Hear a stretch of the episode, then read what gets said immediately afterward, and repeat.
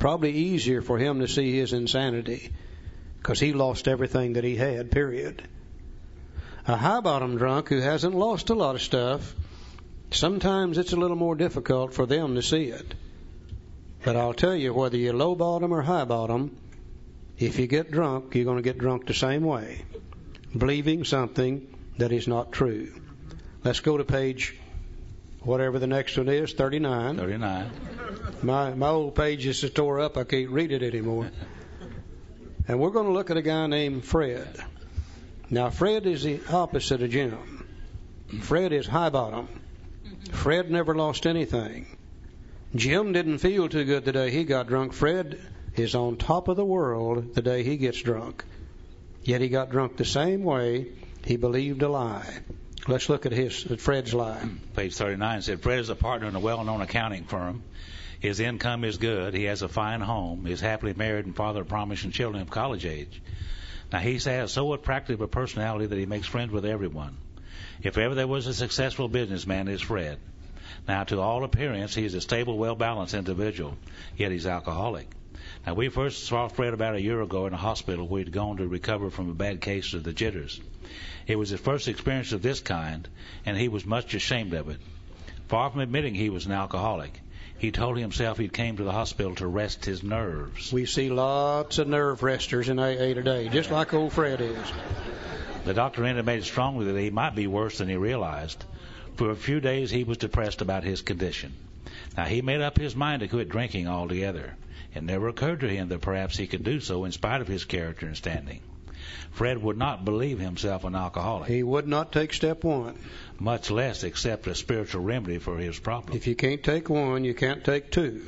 We told him what we knew of alcoholism. They told him about step one and step two and he was interested and could see that he had some of the symptoms. He said, I'm a little bit alcoholic, borderline case.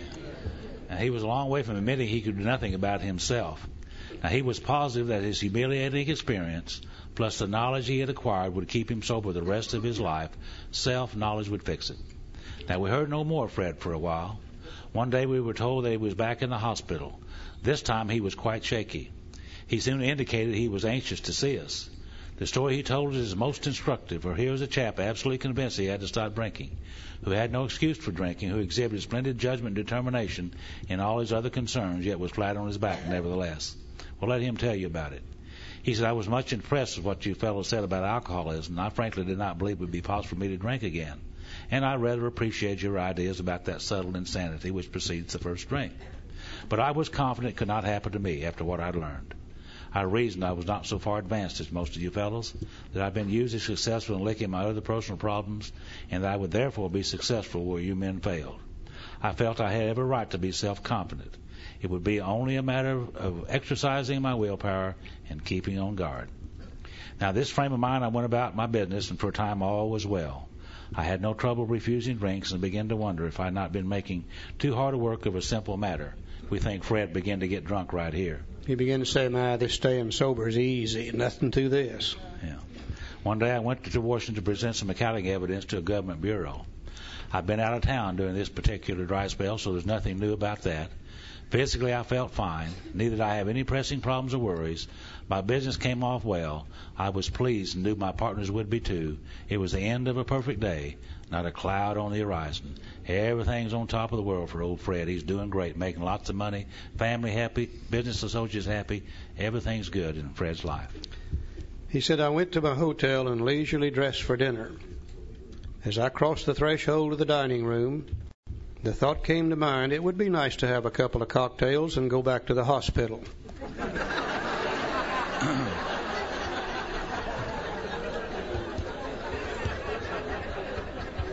Now that's the truth, isn't it?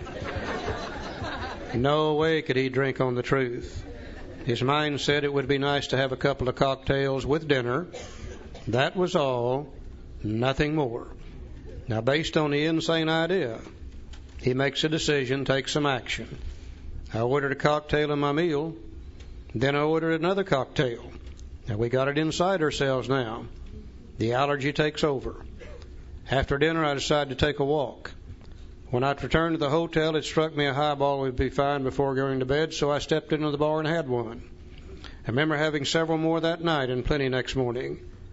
I have a shadowy recollection of being in an airplane bound for New York and of finding a friendly taxicab driver at the landing field instead of my wife.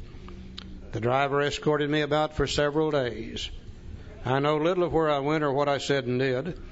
Then came the hospital with unbearable mental and physical suffering. As soon as I regained my ability to think, I went carefully over that evening in Washington.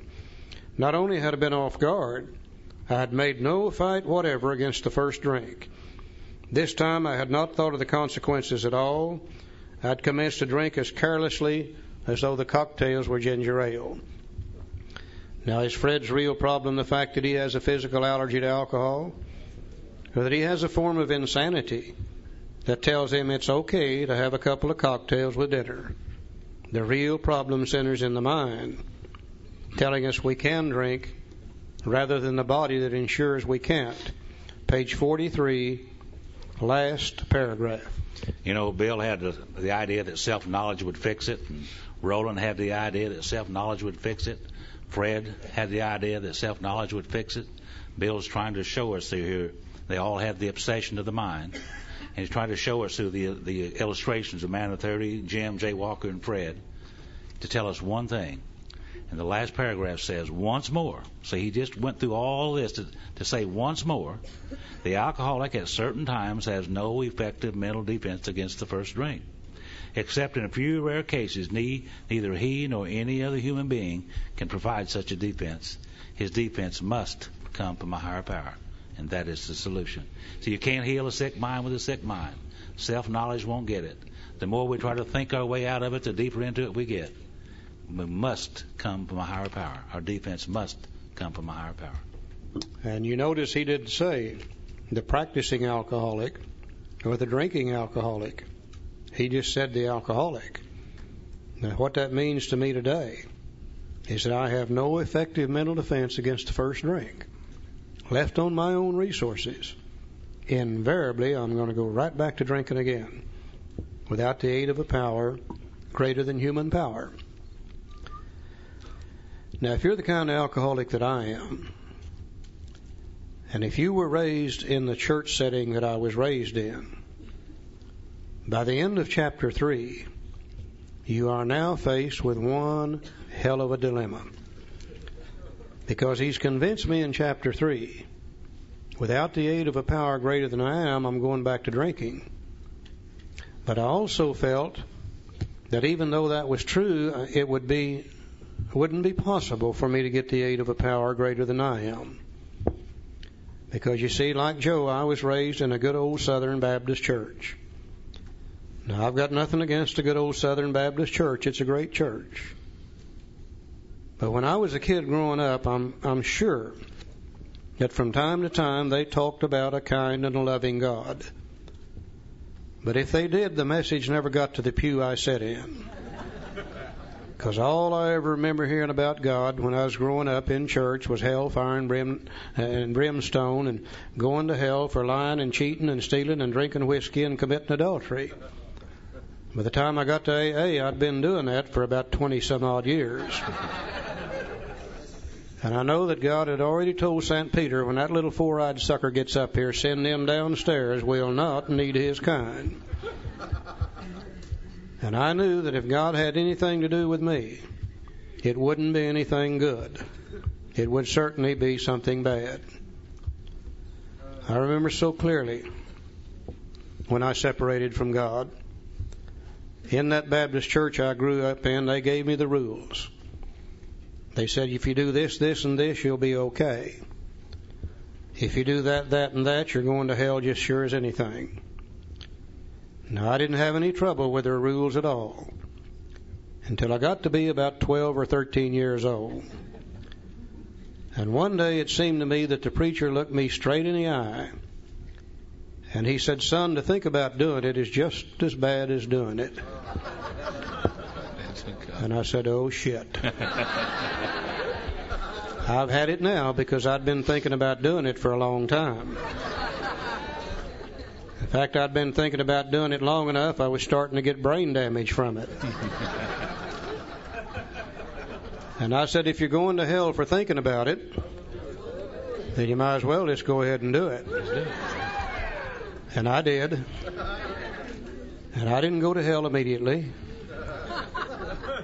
And I said, That sucker has been lying to me all along.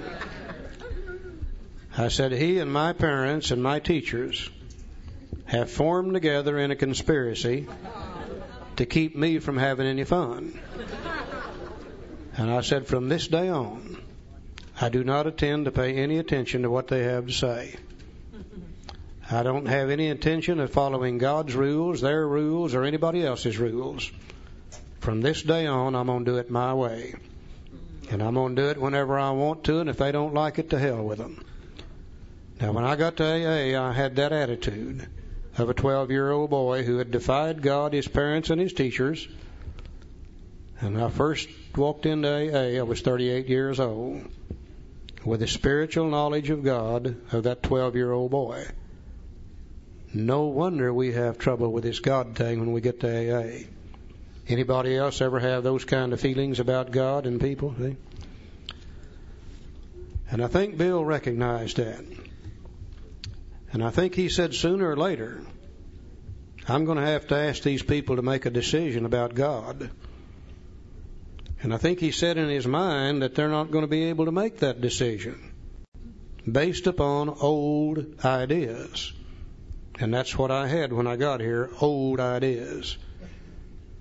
And I think he said, I believe I, I need to give them some new information about God where they might be able to discard some old ideas, pick up some new ideas, and then they'll be able to make a decision about this God thing.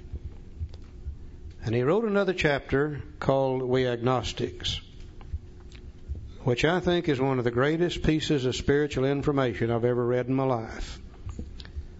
As I read that and studied that, I could see where some of my old ideas, old prejudices about God and religion were wrong. And when I could see where they were wrong, then I could discard them. And then I could accept some new ideas about God. And then I could make a decision. That based on hellfire and brimstone, based on a God of justice, no way could I have ever made the decision about God.